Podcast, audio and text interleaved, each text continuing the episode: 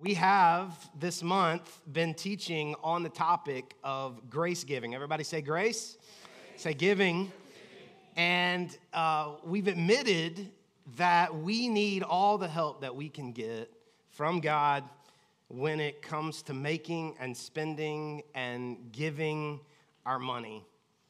And God doesn't need our money, but we need God in our money. You know what I mean? And uh, and this is true for everyone, but especially Christians, grace should cause us to spend and give our money differently than people who have not experienced grace. And grace giving is different than giving because grace giving is not motivated by guilt, it's not motivated by, by pressure. And week after week, you, you hear me get up here and talk about grace. I beat this drum of grace and gospel over and over again that we are saved by grace through faith because of the life and the work of Jesus Christ. And we get credit for the life of Jesus because he took credit for our life. And so when God looks at us, he sees the perfect life of Jesus. He doesn't see our mistakes and our sins and our failures, he sees the perfect life of Jesus. This is grace, this is the gospel. And if it's true, and it is, then that means that my access to God and my salvation are based entirely on what Jesus did, not what I do. Let me say it again. This means, what I just explained to you means that my salvation is based entirely on what Jesus did and not what I do. And if that's true, then there's a lot of areas of our life where we need to reassess why we do what we do and especially in the area of generosity. What about giving? When it comes to grace, how does this affect my giving? If what I give away or what I don't give away doesn't change how God sees me or how God feels about me or how God saved me, then why should I be generous? Why should I, I give? And to be clear, you don't have to give a penny. You can be a Christian, you'll go to heaven, and you don't have to give a penny away your entire life. And I've said each week that some of you who are visiting, you're like, Yes, I've been waiting to hear this sermon my entire life. Thank you. And you're telling your spouse, I told you, right? You don't have to. It does not affect the way that God sees you or loves you or how God saved you. Because what you give doesn't save you or unsave you. It's not a thing, but you know what I mean? It's unsaved. So if I don't have to give, why should I give? And here's the question How much should I give? I've been teasing you with this every week of this series. How much should I give? If I don't have to give anything, why should I give? And more importantly, tell me how much I should give. And that's how we're going to end the series today. We started by asking uh, how do we define life? How do we interpret success and define success? And grace should change that. And then last week we talked about how we view God, and grace should change that. Well, this week we're going to answer the question how much should I give? And grace should change that. How much should a Christian give? I'm going to tell you. I'm going to tell you how much you should give. Get a pen out because I'm going to tell you to the penny. Are you ready? Write this down. I don't know. I don't know. We can pray and go home. Bow your heads. Here we go. God, thank you for the sermon. No, I'm just kidding. But I can't answer the question for you. It is an impossible question for me to answer, and here's why. Because in the Old Testament, the answer was clear. It was very clear. It was part of the law. If you were a Christian, you had to tithe the first 10% of everything that you produce and earn. That's what the word tithe means. It just means tenth. And so in the Old Testament, as part of the law, you would take the first 10% of all your produce that you uh, grew or any money you earned. You would bring any of your livestock that had been born or your grains or your coins. You would bring 10%, you'd bring it to the temple, you'd give it to the priest. The priest would take that money and use it. It was what fed the priest, it was also what funded the temple and helped the poor, and it was settled. This was the law in the Old Testament. Every Christian must tithe. Easy answer. But in the New Testament, after Jesus came, the law was no longer tithing.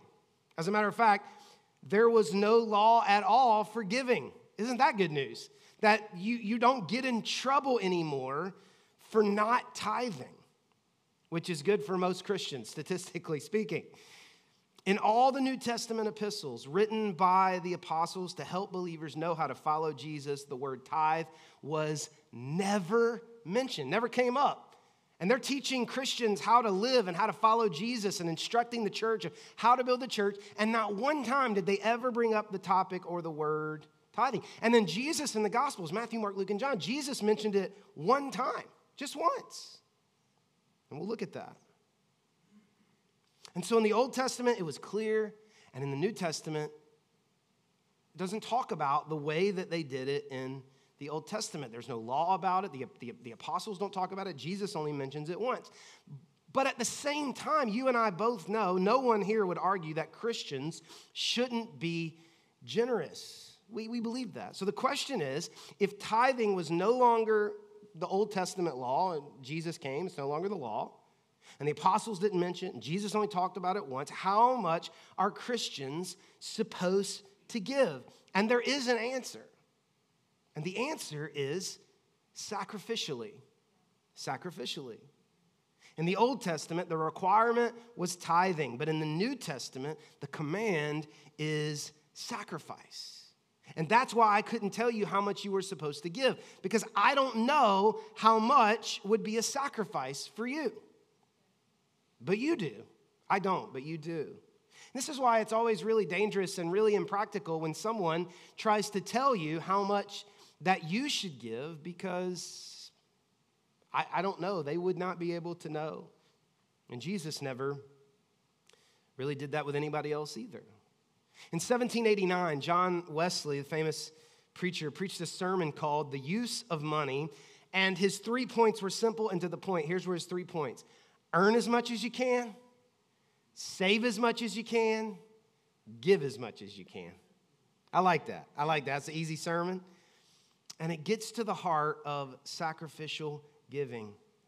Because when we have experienced grace, we should be compelled to give as much as we can.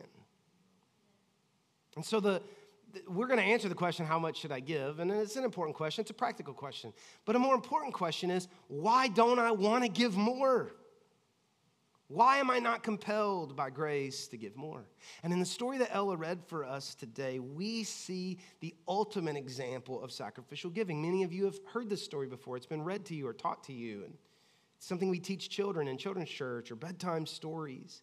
That there is this widow, and she gives her last two coins, all she has. This is not like a, uh, like a metaphor. No, it's literally all she has. And it's a moving story. But let's be honest. If that was our mother or our grandmother, we would have told her not to do it, right? I want you to imagine for a moment, put yourself in that position. Let's imagine that your mother or your grandmother came to you and they told you that all they had left was one $20 bill. They're living in your basement. They, don't, they, they didn't have any retirement. They're, they're really on a hard time. They got to pinch every penny that they can. And they come to you and they say, all they have left is one $20 bill and they're going to put it in the church offering. It's all they've got left what would you say to them? Like, honestly, not because we're in church and you know the spiritual answer. I want you to really think about what you would say to your mother or your grandmother who has one $20 bill left and they say, Yeah, I'm going to give it in the church offering. Wouldn't we say something like it? I mean, it would sound differently for everybody, but it, I think most of us would say something like, Meemaw, it's the thought that counts. And God knows that you want to give. And he's probably just going to give you credit for wanting to give anyway. But listen, God also takes care of those who take care of themselves, which is not in the Bible. We would say something like that.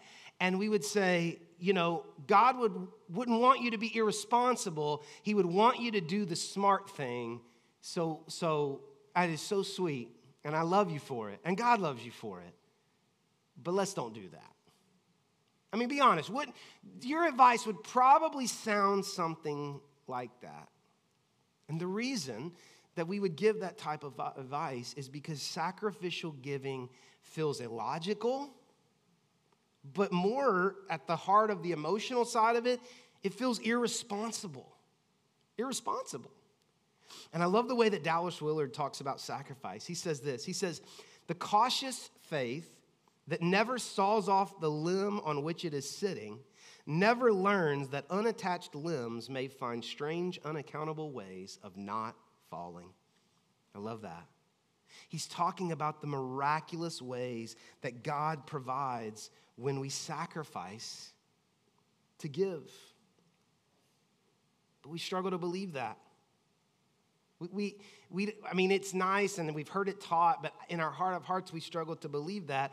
And with everything that we disagree on as a society, and we do, man, we're a polarized society with different opinions, and nobody agrees on really anything. The one thing that we pretty much all still agree with is that money is security. And if you have more or you keep more, your life will be better. That's pretty universally agreed upon. And so, in our heart of hearts, giving is something that you do if anything is left over, which is nice. But the Bible in the Old Testament and the New Testament teach the exact opposite philosophy. They teach, the Bible teaches, old and new, that giving is what you do first because you'll never accidentally be generous. This is what the Bible teaches that if you don't do it first, you'll never be as generous as you want to be. Because you, I don't have to tell you this, you know how life works. There's just a hole in the bottom of the bucket, especially if you have teenagers. Come on, parents of teenagers. Where does all the money go? And the food in the pantry, but that's a separate sermon. And so if you don't do it first, you never end up being as generous as you want to be. Never accidentally generous. And so last week, I read a, a, few Bible verses from the Apostle Paul. We've actually read it every week when he was teaching the early Christians about giving. And I want to read it to you again. It's in Second Corinthians, Apostle Paul writing to new Christians, early Christians, early church builders. A verse that many of us have heard many times, but I want to read it to you again. He says, Second Corinthians chapter 9, verse 6, he says, Remember this because we forget. A farmer who plants only a few seeds will get a small crop, but the one who plants generously will get a generous crop. We all agree with that. You must each decide in your heart how much to give, and don't give reluctantly or in response to pressure, for God loves a person who gives cheerfully. And God will generously provide all you need. Then you will always have everything you need and plenty left over to share with others. I've read this to you every week, and I love this verse. It is one of the verses that kind of is the foundation for how we do offering here at our church and how we manage money uh, here at our church and how we encourage you to give here at our church. And if you wanted to just break it down in its most basic outline, so to speak, we could say that God's plan for giving after Jesus, because of grace, that God's plan for giving is four steps. Pray about it, make a decision, be happy about it, stick to it. This is grace giving.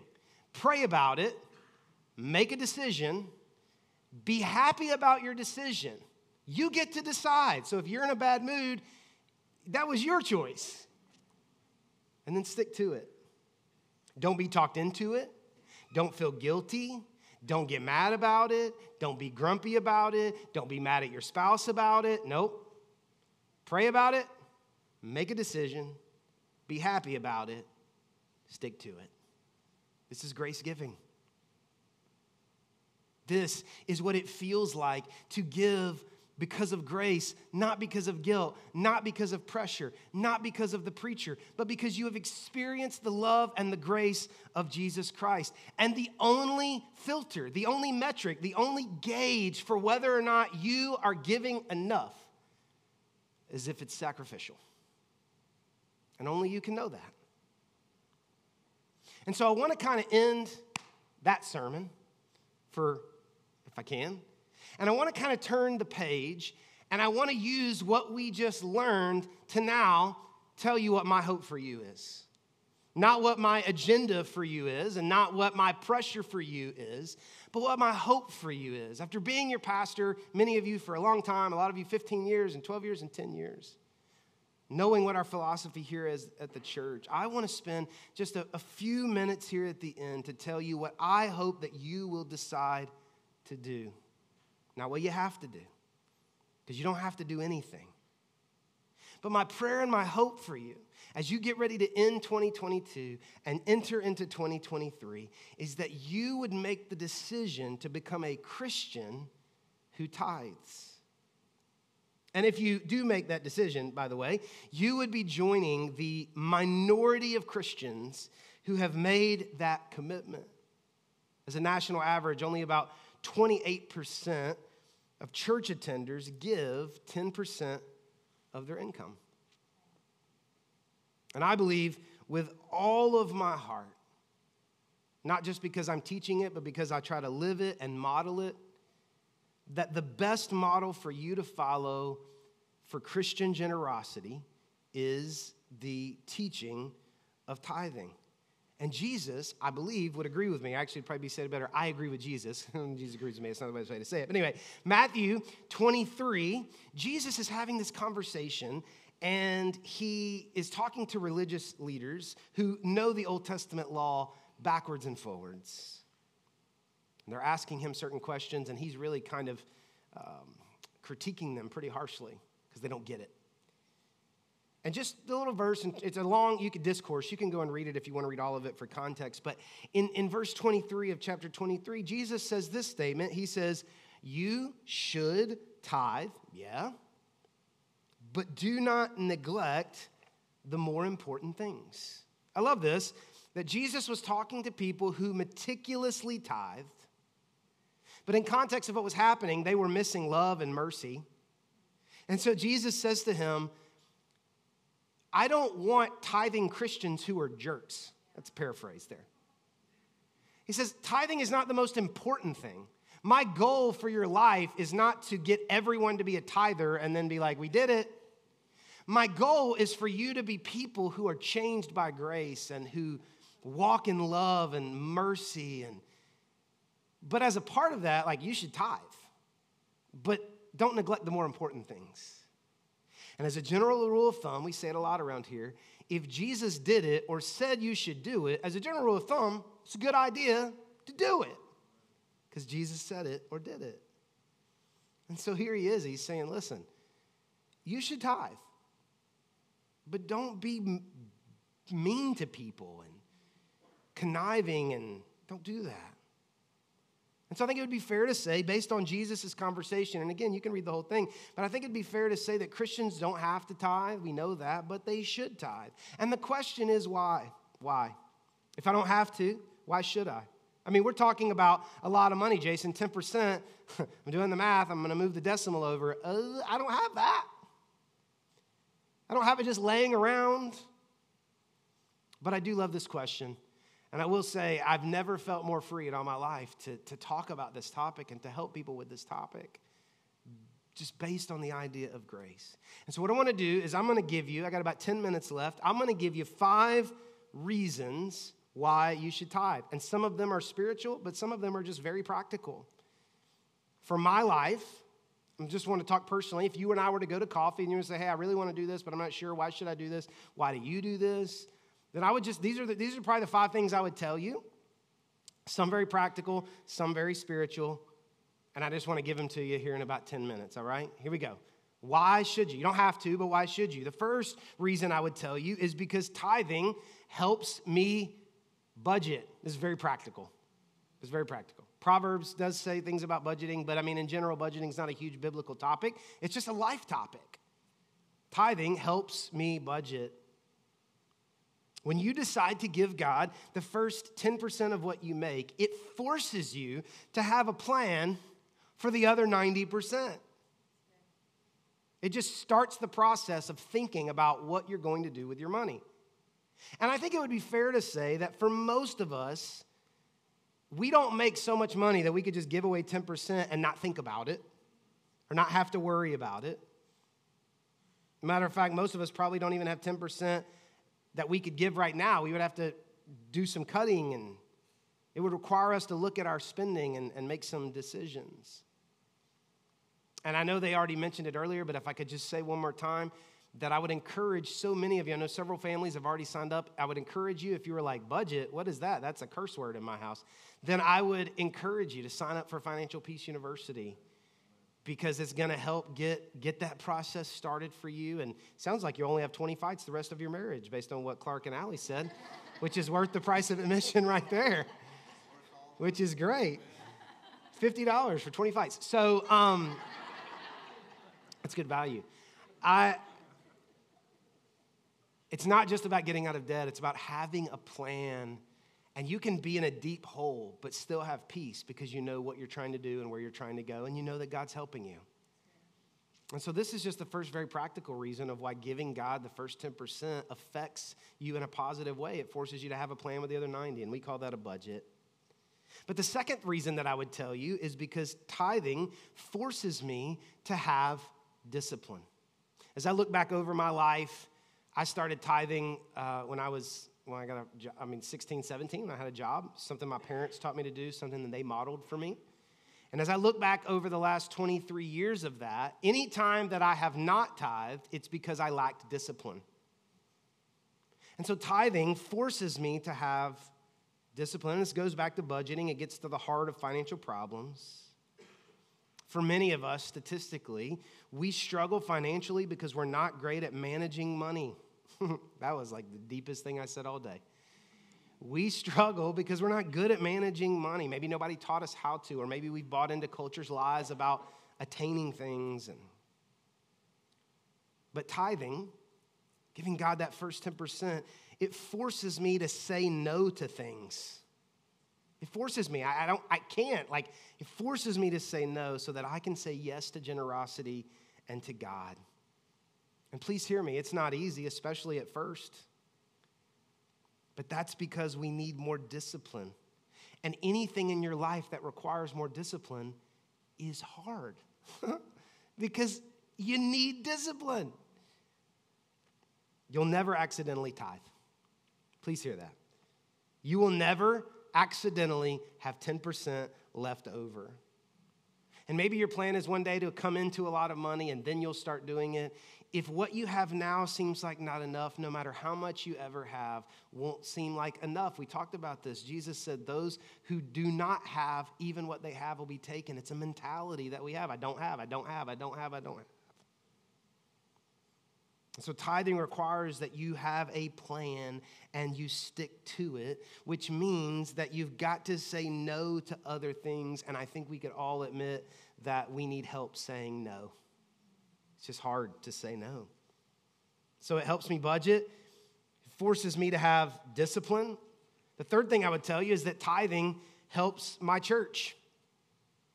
God's plan from the beginning for tithing in the Old Testament and then sacrificial giving in the New Testament is that it helps to fund the church. And I said to you the first week that God doesn't need your money, but your church does. Nonprofits do, homeless people do, poor people do. It's just a reality that from the beginning, God set it up for tithes and offerings to fund the temple, the priests, things like that. Have some churches misused it? Yeah. But this is his plan It still involves giving to his church.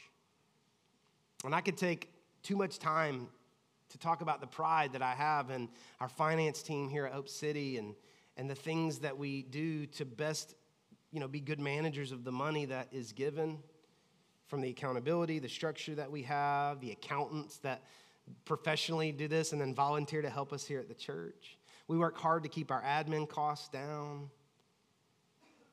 But it's not just about utilities and pastors, it's also about ministry that's changing lives. It's funding our kids and, and student ministry so our kids can know Jesus. It's funding Celebrate Recovery and Deep Change so people can find freedom. It's funding our missionaries and our global projects, building homes and helping orphans. It's funding our partnerships with South Louisville Ministries and Habitat for Humanity and others. And on your own, your giving may not be able to do all that much, but when we pull it together, We're making a difference in the lives of people all over the world. And you're part of that. This is not my idea or Hope City's idea. This is the way that God decided all the way back Genesis, Exodus. This is really Exodus. This is the way that He decided that He would fund His church to do ministry, the church that He's building that the gates of hell would not prevail against.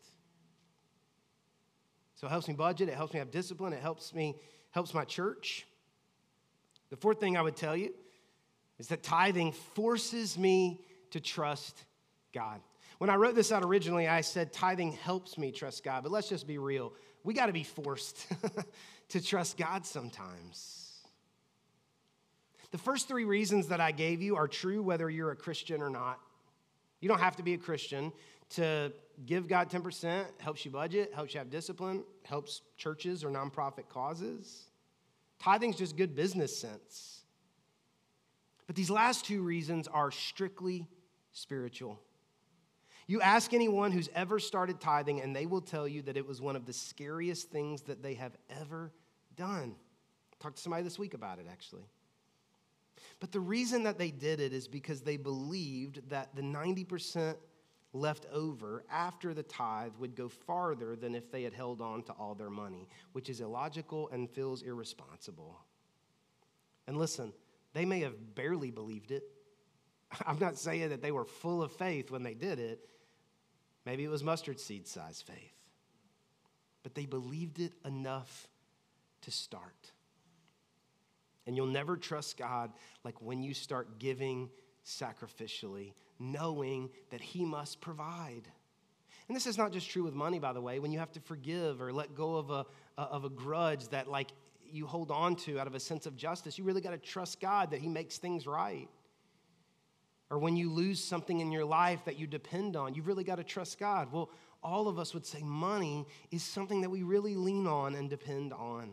And so to take it and change the way, even if what we do is not working and provides pain and dysfunction in our life, it's still what we know. And so we begin to tithe and we are forced to trust God. And we are forced to, maybe we say it out loud or maybe we think it in our head or in our heart. We're forced to say, God, this feels insane. But I'm going to try you. I'm going to trust you. And that kind of leads us to our fifth and final point. If I was having coffee with you and you asked me why I did it and why you should do it, the fifth thing I would tell you is because tithing puts God to the test. Practically speaking, it helps me budget, it helps me to have discipline, forces me to have discipline, it helps my church. But spiritually speaking, it forces me to trust God, and last, it puts God to the test. And this may seem like a, a strange statement. What, what do I mean that we put God to the test? Well, this is actually a phrase taken straight from the Old Testament, the book of Malachi. The Malachi was the last book in the Old Testament before Jesus showed up. The context of Malachi is that God's people are not obeying, they're not doing what God has asked them or instructed them to do in several areas, but one of the areas was in the tithe, the Old Testament law. They weren't doing it. God actually uses the language that you're robbing me because of what he had instructed them to do in the Old Testament. And so in Malachi chapter 3, verse 10, this is what God says to the people through the prophet Malachi. He says, Bring the whole tithe into the storehouse, talking about the, the temple, that there may be food in my house. And here's the phrase He says, Test me in this, says the Lord Almighty, and see if I will not throw open the floodgates of heaven and pour out so much blessing that there will not be room enough to store it. Some of you have heard me teach on this before. But what is so amazing about this passage of scripture is that this is the only place in all of the Bible where God uses this terminology. Test me in this. Put me to the test. Just see. Just see. There's something playful about God in this type of way where he's, he's, he's saying to you right now as you're thinking and you're thinking in your heart and you're compromising, and not out of guilt, not out of pressure, you're wanting to prayerfully consider it, you're wanting to make a decision, and you're standing there and you're trying to figure out what to do, and there's almost this playfulness to God's like, well, let's just see. Let's just see. Test me. Challenge me. Call me out. He says, I will throw open the floodgates of heaven and pour out so much blessing that there will not be room enough to store it. And this is the best reason of all, not just budgeting and discipline and helping and trusting. This is the best reason of all because God's reputation is at stake.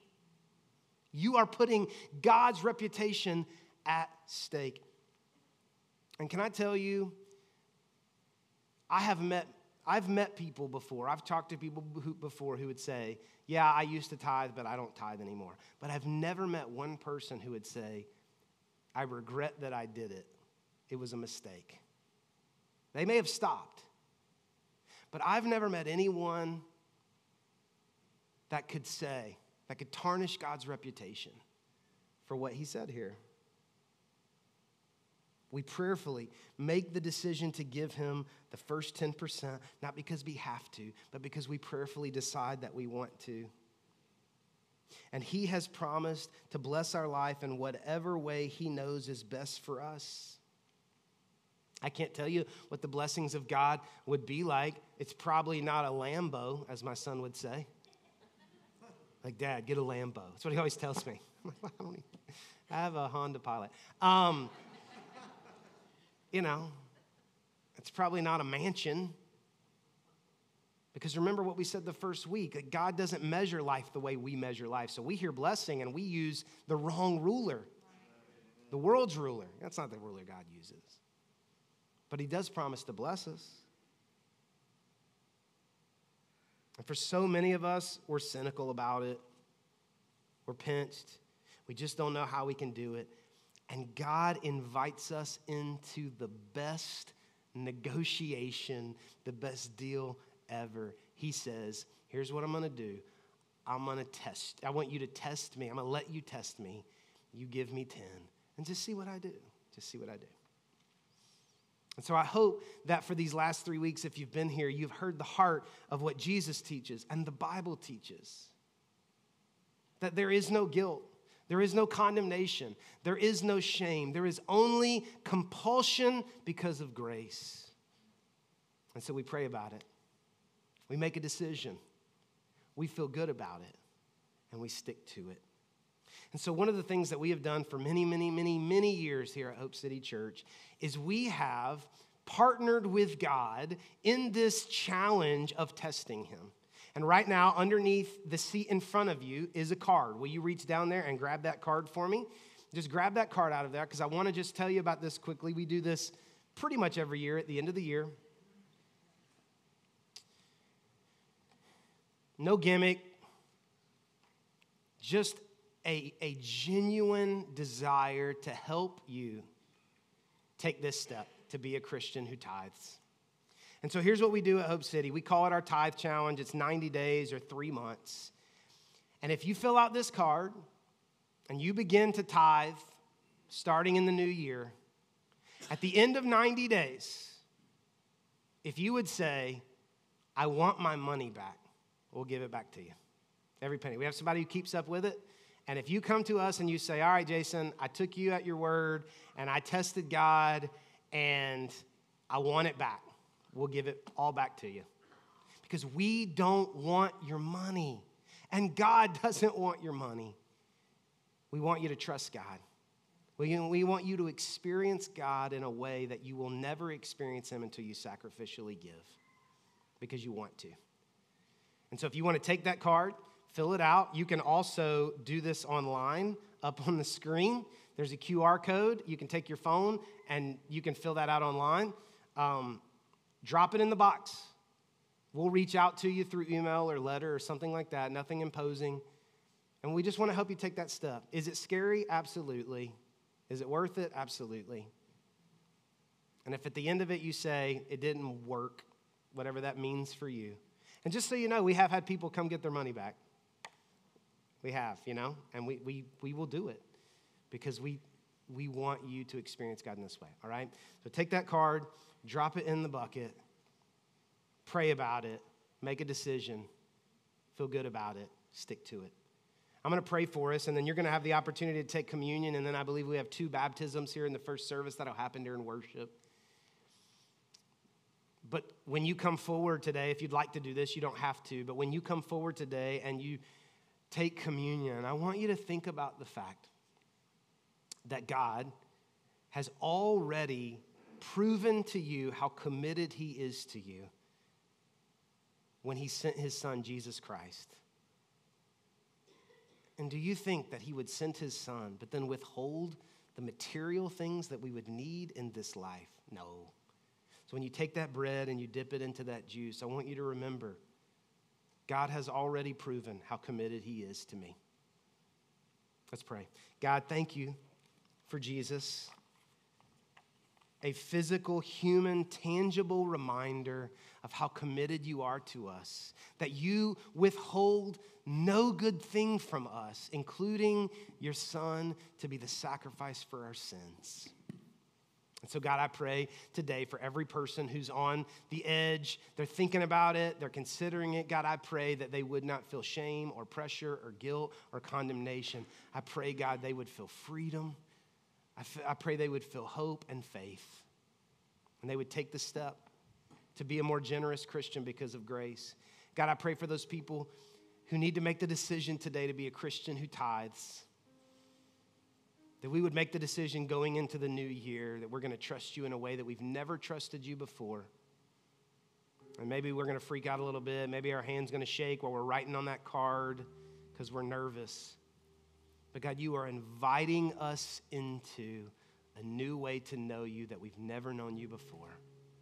God, I pray for Hope City Church. I pray that we would continue to be a place that would manage and steward your gifts well. But God, I pray for even more resources to do even more ministry and reach even more people. In Jesus' name we pray. Everyone said,